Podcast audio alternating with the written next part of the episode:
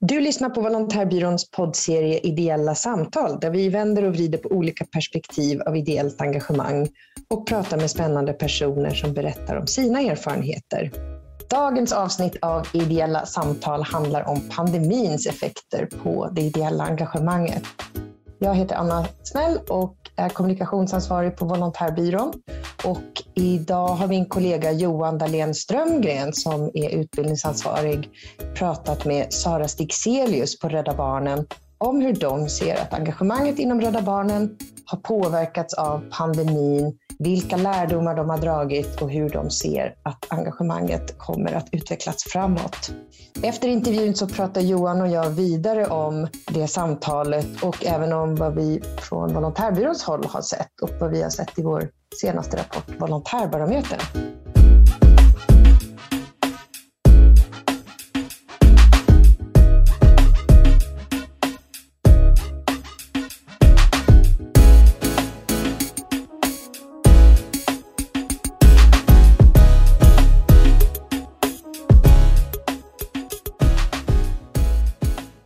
Hej Sara! Eh, Hej. Sara Stigselius från Rädda Barnen. Kan inte du bara lite snabbt berätta, vem, vem är du och vad är din roll på, på Rädda Barnen? Ja, absolut. Eh, Sara Stigselius heter jag då och eh, jag heter nationellt verksamhetsansvarig för medlemsfrågor i Rädda Barnen och det innebär att jag jobbar med både engagemangsfrågor och medlemsfrågor såsom föreningsdemokrati och, men också vårt övriga engagemang som sker av volontärer och, och de som liksom inte är inne i själva föreningsarbetet så mycket. Så det är båda de delarna kan man säga. Just det. Eh, och, och, vi kommer ju prata lite om ert arbete med frivilliga, med ideella här idag och också lite vad ni tänker framåt. Men om vi börjar med det här, vad betyder det ideella engagemanget för er på Rädda Barnen? För hund, över hundra år sedan när Rädda Barnen startade så var ju det med ideella krafter och med engagerade människor som såg ett behov i Sverige och i världen. Och det är, liksom, det är själva grunden till vår organisation. Vi är en medlemsorganisation i grunden. Vi har ett stort kansli idag. Vi har växt både i Sverige och internationellt. Men vi, i svenska Rädda Barnen så är grunden medlemsorganisationen. Vi skulle inte finnas över hela landet om det inte var för medlemmarna. Vi skulle inte kunna påverka och förändra i den utsträckning vi har gjort. Vi har medlemmar som håller i en påverkansfråga i tio år lokalt och skapar förändring. Jag brukar säga, eller jag har liksom landat i att ja, men medlemmarna de är konstanten och vi andra, vi är utbytbara. Ja, men det är väl fint och, och, och jag tänker att vi, vi möter många sådana historier och, och det, är ju, det ideella engagemanget är ju väldigt viktigt för, för alla våra organisationer. Och, och ni på Rädda Barnen, ni har satt igång ett strategiarbete kring det ideella engagemanget, eller hur? Som, som ni satte igång en bit innan pandemin satte kanske käpparna i hjulet för en del av det. Men var, varför började ni det arbetet och vad, vad handlar det om? Men dels så såg vi, precis som övriga civilsamhället, eh, i ett eh, sjunkande medlemsantal. Vi har en åldrande medlemsbas eh, och vi ser att vi liksom också skulle behöva lite förnyelse och lite omförvandling och kanske också möta barn i en ny tid på nya sätt. Och, så. och det här arbetet med att omstrukturera oss eller att bli relevanta, det är ju ingenting som är helt nytt utan det är ju någonting som vi gör jobbat med hela tiden men vi har intensifierat det arbetet eh, efter, de senaste, efter det senaste riksmötet kan man säga där, vi, där det gick igenom två stycken propositioner som handlade om strategi för medlemskap och Rädda Barnens framtida organisering. Och det handlar om hur medlemsrörelsen ska organisera sig för att skapa engagemang och, och tillgängliggöra eh, organisationen för fler och strategi för medlemskap handlar också om att att bli fler, att vi ska liksom vara en större medlemsbas men också fler aktiva medlemmar eh, som är ute och möter barn och våra målgrupper. Just det. Så, så ett viktigt arbete. Och jag tänker, eh, sen kom det ju en pandemi eh, som inte ni var beredda på och ingen var beredd på. Hur påverkar det det arbetet som ni hade satt igång? Ja, men dels så eh, till en början så stoppades ganska mycket av det direktstöd som eh, medlemmar eh, och volontärer var engagerade i därför att vi en stor del av dem som till exempel var aktiva under 2015 när vi också hade en ehm, en stor aktivering av eh, ideella och, och en ehm, där liksom civilsamhället var tvungen att, att gå in och, och, stötta och hjälpa till. Eh, då kunde ju våra medlemmar och aktiva väldigt aktiva i det arbetet därför att det var inte det var, de hade liksom kraften då och var också i rätt ålder och kunde liksom vara de som verkligen eh, mötte och stöttade de personerna och människorna som kom hit. Eh, och det har ju de hållit i sen, sen dess, eh, väldigt starkt. I den här pandemin så är det ju eh, våra medlemmar som är i den åldern där eh, där de helt enkelt eh, inte kunde möta därför att de var i, vad heter det? Oh. I, I, riskgrupp? Ja, riskgrupp ja. ja. Ja, men precis. Ja, precis. Eh, och då, så då, blev vi, då ställdes vi inför en ny situation där vi också såg så här, okej, okay, vi ser att mångfald till exempel hos våra medlemmar blir superviktig därför att om vi möter olika typer av kriser eller olika typer av utmaningar så kommer vi kunna aktivera människor på olika sätt vid olika tider. Eh, och vi ställde ju om hela verksamheten i Rädda Barnen. Vi började göra saker som låg utanför vårt uppdrag och, och gick tillsammans med fler civilsamhällesorganisationer och så. Eh, och och ställde om hela verksamheten. Och det som medlemmarna gjorde precis när pandemin kom, då var vi i årsmötestider och vi har ungefär 150 lokalföreningar och 25 distrikt. Och lokalföreningarna hade hunnit haft sina årsmöten men inte distrikten. Mm. Eh, så ganska snabbt så ställde vi om till digitala årsmöten och genomförde dem digitalt. Så det blev liksom det, det som har varit Dels har vi ställt om till att det blir, har skapats fler digitala mötesplatser och det har många medlemmar varit liksom engagerade i och digitalt lex, eh, alltså digital studiestöd och så. Men sen har de också den digitala resan som har skett i liksom föreningsdemokratin det senaste året är ju någonting som vi om vi liksom skulle se någonting som har kommit positivt ur det här så skulle vi ju aldrig kunnat skapa det. Alltså, I början av pandemin så har vi gjort en resa på två år. Eh, nu ett och ett halvt år senare så skulle jag säga ja, vi kanske har gjort en resa på tio år eh, i liksom digitaliseringsmognad. Ja men absolut, det, det, vi har ju tvingats acceptera digitaliseringen och jag tänker att det har ju medfört både liksom positiva effekter för engagemanget och kanske också en del hinder eller negativa mm. effekter. Så. Hur tänker du eller ni på Rädda Barnen? Att hur kommer vi engagera oss framöver eller hur liksom har digitaliseringen påverkat hur vi engagerar oss framöver? Ja men, jätte jättemycket. Eh, så nu börjar vi ju se att eh, det finns ett hopp om att börja kunna återgå. Fler och fler blir vaccinerade och vi, kommer liksom, vi tänker oss att från i höst så kommer vi kunna också börja mötas och ha, eh, fortsätta ha direktstöd och möta barn och unga i större utsträckning med alla medlemmar och volontärer. Men det som vi ändå ser som vi kommer liksom ha kvar det är till exempel utbildningar. Det som förut har varit regionala utbildningar som har varit, det kan vi nu erbjuda nationellt och erbjuda digitalt. Eh, vi kommer liksom kunna effektivisera och möta behov bättre. Någonting som också exploderat under den här våren det är ju det digitala utbudet.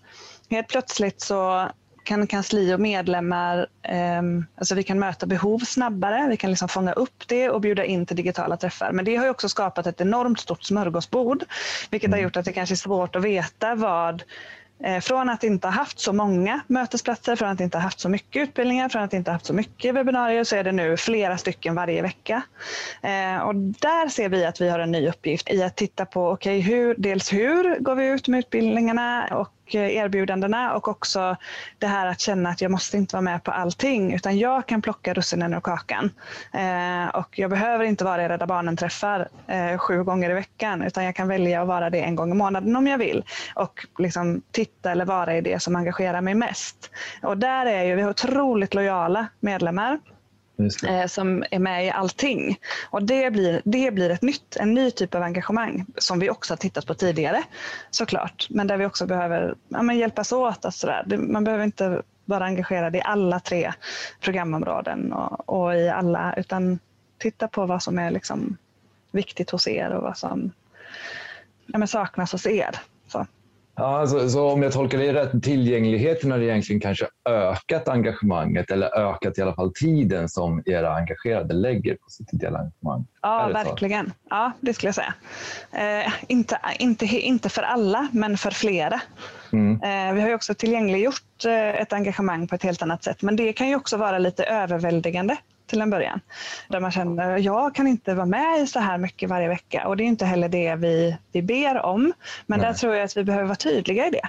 Mm. Att det här är en ny nu, nu kommer vi kunna erbjuda och finnas i en mer närhet med varandra och liksom, eh, förmedla kunskap på ett annat sätt. Vi kommer liksom kunna arbeta mer digitalt, vi kommer kunna göra upprop. Vi, kommer liksom, alltså vi ser ju att det finns otroligt mycket sätt vi kan förändra det ideella engagemanget från att vi har varit liksom ganska traditionella i det förut genom att mötas och möta barn och möta föräldrar och så i samtalsgrupper till exempel. Nu kan vi också, tittar vi på att kunna hitta med digitala engagemang, att du kanske till och med ja, men du har flyttat någonstans för att du läser men du vill fortfarande vara engagerad på din hemort. Ja, men hur skulle mm. vi då kunna hitta digitala sätt att påverka och ändå finnas med och påverka i din, i din ort som du kommer ifrån för att det är fortfarande där du har ditt hjärta till exempel. Så jag håller på att titta på massor sådana här spännande lösningar för, och det gör vi liksom inom ramen för de här två propositionerna, så vi har ju också ökat samtalet kring engagemang, samtalet kring vikten av medlemmar och en stor medlemsbas och rekrytering under det senaste året, sedan vårt förra eh, riksmöte. Så det, har ju liksom, det händer många saker samtidigt nu. Just det. Ja, men superspännande och, och just det här som du beskriver att Eh, geografiskt behöver, liksom så här, 100 mil behöver inte betyda att man inte längre kan engagera sig utan det, det krävs bara en hyfsat bra internetuppkoppling och sen kan, kan jag fortsätta vara engagerad nere i, ja. i min hemkommun.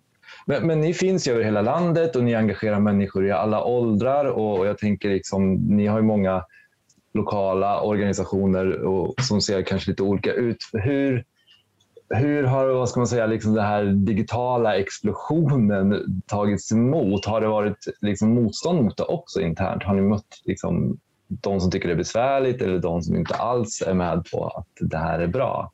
Ja men absolut. Alltså det var ett, jag skulle säga att det var ett ganska stort motstånd för ett år sedan. Det kan vi inte tänka oss idag nästan. Därför att det var, förra året så var det också så att när vi började med de här digitala mötena då till exempel, för det är ju stadgeenligt, vi behöver genomföra våra, våra årsmöten. Eh, och eh, då var direktivet tydligt ifrån riksstyrelsen att vi använder vår plattform, vi använder liksom, vi sätter upp sådär, eh, grund förutsättningar och, och stöd i att ja, men vi använder den här plattformen för mötena, vi, vi genomför det på det här sättet, så här kan kansliet hjälpa till. Och vi är ungefär 22 verksamhetsutvecklare som jobbar nära medlemmarna i hela landet. Och helt plötsligt då så fick ju alla vi liksom tillsammans göra upp plan för okej, okay, nu behöver vi under ett par veckor intensivt arbeta med att göra en digital förflyttning för oss själva. Vi kunde mm. inte den här plattformen. Eh, så det var ett jättestort lärande för de som skulle ge stöd eh, och ett jättestort lärande för de som skulle utföra. Och det kom otroligt mycket kreativa lösningar på hur man skulle kunna genomföra ett årsmöte till exempel utan att behöva göra det via en digital plattform. Och då fick vi liksom tänka sådär, ja, men hur, ska vi, hur ska vi bemöta det nu? Ska vi göra på liksom 25 olika sätt eller ska vi säga så här, vet ni vad, vi testar det här. Vi kommer att finnas vid er sida. Vi gör detta tillsammans. Eh, vi kan inte heller. Vi måste lära oss ihop eh, och liksom stå fast i det. Och det blev nog det blev en av vinsterna i att vi vi liksom från direktiv också, vi mm. stod fast och vi stod kvar i att det här är inte lätt för någon. Nej. Utan vi måste göra det tillsammans. Och det blev väldigt bra att möta oron. Att sådär, ja, men vad är det som, och vi hade vår IT-sektion som stöttade oss. Vad är, det, vad är liksom de här svåra, ganska eh, svåra knäckfrågorna? Ganska snabbt fick vi liksom fram en FAQ, ganska snabbt fick vi fram manualer och så. Och det här var ju ett otroligt agilt arbetssätt. Men efter, efter en månad hade vi genomfört det där och gjort den här resan tillsammans.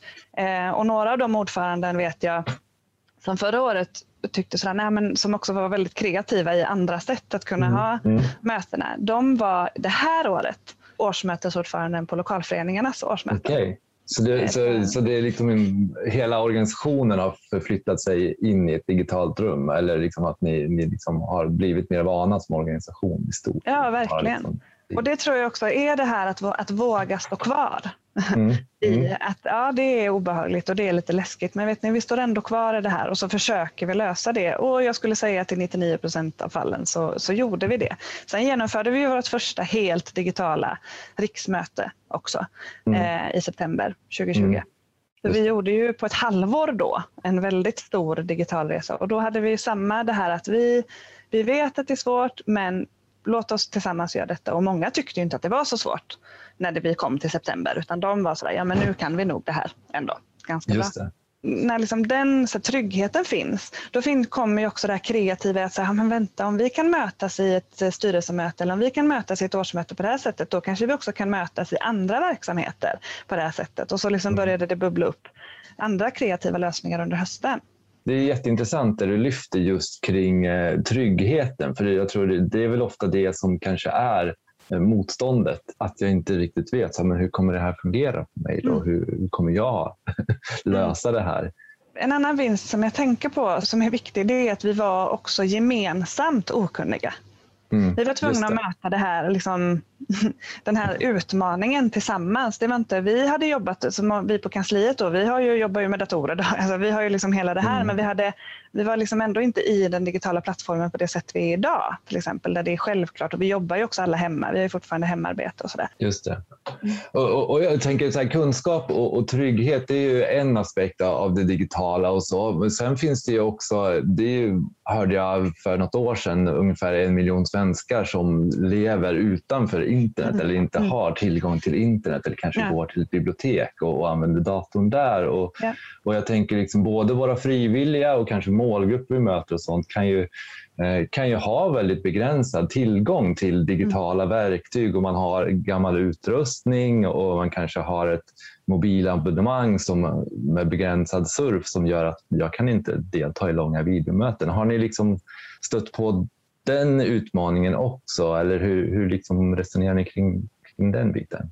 Ja men absolut och det var ju flera som sådär, jag har en dator som inte har högtalare eh, och sådär. Eh, och det, i de fallen med, med medlemmarna då till exempel när det handlade om föreningsdemokratin och kunna genomföra det, då försökte vi lösa det. Men vi var ju också på olika sätt och då kunde man liksom lösa det med att någon, eh, något barn kom och hjälpte till, alltså någon eh, son eller dotter eller, eller någon granne eller sådär. Eh, men det är klart att det, dels en risk var ju att, att flera av våra medlemmar kommer inte kunna delta i föreningsdemokratin medan vi också såg att andra kom till.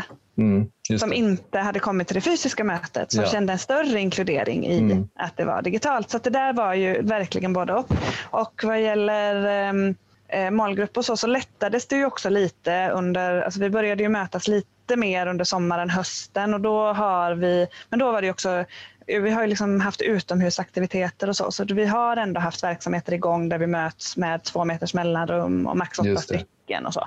Mm. Eh, så där har vi liksom mött det utifrån att vi har haft aktiviteter igång ändå. Och med studiestödet till exempel så har skolorna varit eh, de som har tillhandahållit devices för att kunna eh, genomföra digitala studiestöd och så. Just det. Mm. Så att ni har ändå kunnat jobba runt det och allt har inte blivit digitalt, tolkar det också kanske? Nej, nej så är det verkligen. Nej, så är det verkligen. För det går ju inte heller med de vi möter och de som finns hos oss. Vi kan inte ha det helt digitalt. Det digitala har ju på något sätt varit centrala, känner jag, i alla fall liksom i många av de föreningar som, som jag har mött under pandemin och sånt. Men eh, om man släpper det digitala, ser du andra konsekvenser av pandemin som du tror påverkar eller kommer påverka eh, det ideella engagemanget i, i er förening? Ja, men jag tror att vi har pratat ganska mycket om det här med återaktivering. Dels har vi tittat på så här, ja, kunna påverka hemifrån soffan. Liksom. Mm, inte, det. Eh, det. är det ena. Mm. Sen också att, liksom, att aktivera människor tillbaka ja. till att mötas och så. Det, vi är inte helt klara över hur det kommer se ut. Jag tror att det finns en, jag ser hoppfullt på det nu för att jag hör att det finns en längtan att mm. mötas. Mm. Eh, och jag hoppas att den längtan att mötas och att vara i ett rum tillsammans kommer att öka eh, möjligheten till att rekrytera ideella mm. eh, och volontärer. Och vi håller också på nu att liksom paketera och jobba eh, i att liksom jobba efter specifika metoder och att tydliggöra engagemanget hos oss. Och det tror jag också kommer att, att hjälpa till att hitta, eh, hitta fler ide, liksom ideella volontärer som kan vara engagerade. Just eh, men jag hoppas att, att pandemin också visar på att det är skört. Att det är, vi kan inte fortsätta leva i bubblor. Eh, nu har vi ju levt i bubblor ifrån varandra, men att vi inte mm. vill det och att vi kommer behöva vara närmre varandra och att vi, när nästa kris kommer så kommer mm. vi vara lite bättre förberedda på det och då kommer de här initiativen att, att liksom hjälpa oss att hålla igång under tiden. Så. Mm. Mm. Sen tittar vi också, vi ser ju ett annat engagemang som liksom har blivit tydligt för oss under det här, det är ju avsaknaden av eller behovet av barnkrisstöd. Så där tittar vi också på att vi har men vi hittar ju nya engagemang också eh, som Rädda Barnen inte har jobbat så mycket med men som vi utforskar mer nu. Så där, vad, hur kan, vad kan vi ha för roll i, eh, i ett, ett kris, alltså både lokala och samhälleliga kriser där barnkrisstöd väldigt ofta saknas faktiskt. Det. Eh, det. säger ju också de krisorganisationer som finns att det är så. Vi har också väckt nya frågor. Och nya frågor kräver, kräver nytt engagemang också ja. såklart. Ser, ser, ni några trender eller tendenser i hur, hur vi som människor engagerar oss som ni kanske såg innan pandemin som ni fortsätter hålla koll på eller anpassa er? Har ni liksom sett någon vad ska man säga, förändring över tid? Men dels är det väl de här möjligheten till kortare engagemang. Eh, att kunna veta, vi pratar till exempel att hos oss kan du engagera dig på olika sätt genom att eh, ge pengar, genom att vara aktiv i en verksamhet, genom att vara medlem, genom att dela våra statements på sociala mm. medier. Så mm. Det tror jag att vi behöver bli tydligare i. Eh, och att de här olika sätten är olika sätt att engagera sig för barns rättigheter. Det tror jag att vi liksom behöver samla mycket tydligare och, och göra tillgängliggöra på ett helt mm. annat sätt. Men det såg vi också innan pandemin. Det kommer kanske ha förenklats därför att vi kommer möta människor snabbare nu eh, med liksom digitala medel och så och liksom få ett större acceptans för mm eh, digitalt engagemang framåt. Men sen är det ju också, och det är ju ingen ny trend, men det betyder inte att vi har varit superbra på det innan, men det är ju det här med liksom avgränsade tydliga uppdrag att kunna engagera dig i. Veta att så här, men nu har jag engagerat mig och gjort eh, mitt engagemang och jag kan liksom, jag vet att det var ett stort behov eh, lokalt och jag har kunnat bidra med min kunskap och min tid och sen eh, när uppdraget är slut så, så är det det. Och det, att det liksom inte bara finns den här, ja, men om jag går in i den här föreningen så kommer jag ätas upp genom att 25 år senare kommer jag ut på andra sidan och eh, har liksom, det, fanns, det finns ju ingen enda av behoven, men att det, finns, att det, att det är okej okay att engagera sig i nio månader. Det är okej okay att engagera sig i två timmar. Därför att vi har skapat de möjligheterna och den känslan av, av sammanhang om du vill. Eh, mm. Där det liksom är, ja men det här du kan göra på olika sätt och därför tar vi liksom också fram nu olika engagemangsformer som liksom tar olika mycket av din tid eller där vi använder olika kunskap och så. Just det. Och det kan ju också vara en bra väg in, tänker jag. Att det är så här, mm jag vet att jag inte signar upp på 25 år nu men det är inget som säger att bara för att jag engagerar mig två timmar så kanske jag ändå sen kommer bli inspirerad att engagera mig 25 år fram. Ja, det hoppas vi verkligen och att människor vill vara kvar. Det är ju det, mm. det häftigaste. Men att det också är okej okay att inte eh, känna att du har den tiden eller så. Att vi, liksom behöver, vi behöver liksom tillgängliggöra det ideella engagemanget för alla, inte mm. bara för de som eh, har möjlighet i många, många år. Men vi vill ju att människor ska stanna i många, ja, ja. Men, jag tänker liksom det, det handlar ju om kanske liksom förväntan också. Jag möter många föreningar som, som är väldigt inställda på att så här, men vi, vi verkar i en studentstad så att vi ett, ett halvår är jättebra mm. för oss ja. och andra föreningar. Så här, nej, men vi vill gärna att människor ska signa upp långsiktigt. Och, och ja. eh, ju fler möjligheter till engagemang man kan erbjuda tror jag eh, underlättar för fler mm. människor att komma in i föreningen och upptäcka mm. föreningen. Det har varit jättespännande att prata med dig Sara. Ehm, jag har egentligen bara en, en sista fråga och det är om du tycker att jag har missat något. Eh, missat att fråga något som du skulle vilja tillägga eller någonting generellt som du skulle vilja ta upp så här på slutet. Missat något eh, tror jag inte att vi har gjort men det är väl bara det här att ja, men att ideella, alltså när vi kommer tillsammans i civilsamhället och när vi kommer ideella tillsammans och vilken förändring det kan skapa och hur det, att det är verkligen styrkan hos oss och hos många, många fler. Och hur, att vi liksom inte får tappa det. Vi får, vi får aldrig glömma det och liksom jobba för det hela tiden. och fortsätta bara hålla i. Som ja. i corona, håll i och håll ut. Håll i och håll ut, precis. Och engagemanget är det centrala för oss alla. Ja, absolut. Supertack för din tid Sara och eh, dina reflektioner kring det här. Jag hoppas att många ska ha nytta av dina tankar och, och, era tankar som organisation och era lärdomar som ni har gjort under den här kluriga tiden som pandemin ändå är och har varit. Så stort tack! Tack själv!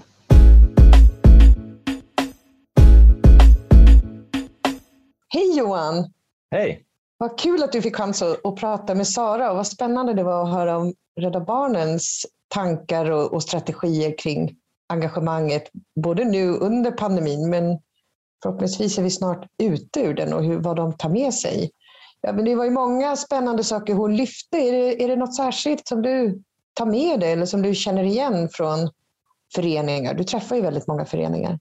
Ja, nej men jag, jag tar nog med mig ganska mycket. Jag tycker att det är alltid spännande att få en inblick i hur både större och mindre organisationer tar sig an utmaningar. Och, ja, men någonting jag känner igen mig i från, från många under pandemin det är ju just det här att engagemanget för många har liksom fått tvingats stoppa eller för, ta en paus för att man tillhör riskgrupp. Och samtidigt har det då öppnat upp för andra att eh, ta plats istället. Människor som kanske tidigare inte har haft tid för att man har eh, behövt pendla eh, och, och, nu har mer tid över till ideellt engagemang och människor som eh, också har fått tid till engagemang för att man kan göra det digitalt och göra det på andra sätt än tidigare. Så det är väl en sån generell bild att för, för vissa har pandemin varit ett hinder och för andra har pandemin varit en möjlighet. Ja men verkligen. Vi har precis nyligen släppt vår rapport, Volontärbarometern, då vi frågar ganska mycket såklart om pandemins påverkan på det ideella engagemanget. Och det var 62 procent av alla organisationer som sa att de hade äldre volontärer som plötsligt inte kunde engagera sig. Och det var såklart en stor förlust, både för organisationen men såklart också för de som engagerade sig att eh, bli av med sitt sammanhang och, och sin gemenskap och inte kunna engagera sig. Och så under pandemins gång så har många organisationer ändå hittat sätt att involvera de människor som inte har kunnat vara på plats. Och precis som du säger så är det många som har tagit chansen att engagera sig på grund av, eller, eh, ja, på grund av pandemin. Eh, det var, eh, via Volontärbyrån kommer ju många som aldrig tidigare har varit engagerade och i år var det rekordmånga som tog första steget in i ett engagemang. Det var fyra av tio som aldrig tidigare varit engagerade. Och många nämner just pandemin som en orsak in i ett engagemang. Där man fick mer tid eller som vi ser i andra tidigare kriser att när det är kris så vill vi göra, göra någonting konkret för att, för att hjälpa till. Ja men absolut och, och kriser kan ju också vara en, en chans till att skapa nya möjligheter och få testa nya idéer och kanske tvingas hitta nya lösningar på, på nya problem. Så att det, det är också någonting Sara är inne på här i samtalet att man har tvingats göra på lite nya sätt vilket har öppnat upp för nya möjligheter vilket i vissa fall har ökat engagemanget och ökat tillgängligheten till engagemang för fler. Men att vi behöver ju också titta på den gruppen som du nämner som kanske i mindre omfattning har kunnat engagera sig nu under pandemin och där tror jag att vi har ett stort sparkapital också i människor som verkligen längtar att få komma tillbaka till ett engagemang, komma tillbaka till det här fantastiska sociala sammanhanget som ett ideellt engagemang ofta är för många människor. Man får gå samman med människor som man tycker om och som delar ens värdegrund, delar ens syn på hur man vill att världen ska utvecklas i en positiv riktning. Så det är väl någonting som eh, jag och många andra med mig har en förhoppning om att nu när vi får vaccin och så ska kunna återkomma till ett engagemang och då kanske också återkomma till delvis nya organisationer som, som har lite nya idéer och nya tankar som vi har fått under den här tiden. Ja men verkligen. Och i, I årets undersökning så såg vi också, precis som du är inne på och Sara också, att över hälften av organisationerna har startat nya verksamheter under pandemin. Eh, och det kan antingen handla om att man har anpassat befintlig verksamhet till digitala varianter, till exempel digital läxhjälp eller digitalt språkcafé eller liknande. Men också helt, helt nya typer av, av engagemang. Det påminner mig om att rapporten innan pandemin så trendspanade vi kring det ideella engagemanget och då var en av våra trender att vi skulle gå mer från, från digitalt engagemang till på plats engagemang. Och det kan man väl säga att vi hade rätt fel i. Men inte, vi hade inte förutspått pandemin såklart. Men jag tror du har helt rätt i det här att vi nog längtar efter att ses. Och, och just det ideella engagemanget handlar ju så mycket om att, att mötas och, och träffa andra människor. Men å andra sidan har vi också blivit mer vana vid att det går att mötas även över en skärm. Ja, men absolut. Och, och det är ju Sara också inne på här under samtalet att tidigare innebar en flytt att jag var tvungen att också lämna min förening som jag kanske varit engagerad i många år. Och Det kan ju vara en möjlighet framåt, att de geografiska gränserna kanske suddas ut lite. Och Det tycker jag också att jag har sett hos många föreningar under pandemin, att man har kommit närmare andra lokalföreningar inom samma riksorganisation som finns. Så att det, det liksom, där ser jag också nya möjligheter, både för, för människors engagemang men även för föreningarnas utveckling i stort. Att, att vi kan liksom komma närmare varandra och, och eh, på så sätt hitta nya vägar och nya idéer. Och Någonting som jag också tar med mig från den här pandemin och de samtalen jag haft både med Sara men med andra föreningsföreträdare, det är ju just den här tanken om att ja, men pandemin kan ju också ha varit en möjlighet att kanske bryta upp lite med, med gamla saker som vi har gjort som vi kanske inte alltid har tyckt har varit så bra och att vi har tvingats göra nytt har också eh, skapat nya idéer, nya tankar för hur hur vi kan engagera människor i vår förening och på så sätt få, få förnya oss lite också som föreningar på, på ett bra sätt ibland också. Jo, verkligen. Och det tror jag att många engagerade, många av de som har börjat engagera sig under pandemin också tycker har varit en, ja, men en, en fördel, kan man kanske säga, att när det har varit digitalt eh, och man kanske samtidigt även har jobbat hemma och sparat in på pendlingstid, att det har skapat utrymme i ens vardag för engagemang. Så det var en person som sa det i rapporten, att det är digitalt en förutsättning för mig att kunna engagera mig. Men Anna, har, du, har du något mer som du tänker eh, kommer fram i vår undersökning som, som kopplar an till det Sara säger eller som, som i, i stort eh, är lärdomar från pandemin? Det är ju verkligen det här att det är både och att det digitala har både varit en utmaning och en möjlighet. Och jag tror framåt blir det ju väldigt spännande att se hur vi kan ta tillvara på det engagemang som ändå har väckts under pandemin. Volontärbyrån såg 30 procent fler intresseanmälningar under 2020 till uppdrag eh, på vår sajt. Och det tycker jag är ett tydligt tecken på att väldigt många vill engagera sig när, när det finns möjligheter till det. Så det, det ser jag fram emot, att, att se hur, hur vi kan ta tillvara på det engagemanget. Ja men Absolut. Och någonting som har växt hos mig på senare tid det är just det här att vi pratar om att engagemanget i Sverige är väldigt stabilt över tid och forskningen säger att vi har hälften av svenska befolkningen har varit engagerade under de senaste 25-30 åren och att det är stabilt. Och jag tänker så här, varför ska vi nöja oss med att det är stabilt? Kan vi inte mm. sitta på att öka engagemanget i samhället? Det är fortfarande då hälften som inte engagerar sig ideellt. Kan vi också bereda mer plats? Eh, för jag är övertygad om att i den gruppen finns det många som, som skulle vilja engagera sig men som kanske inte riktigt vet hur, hur de gör eh, eller hur går tillväga för, för att komma in i ett ideellt engagemang eller aldrig får frågan.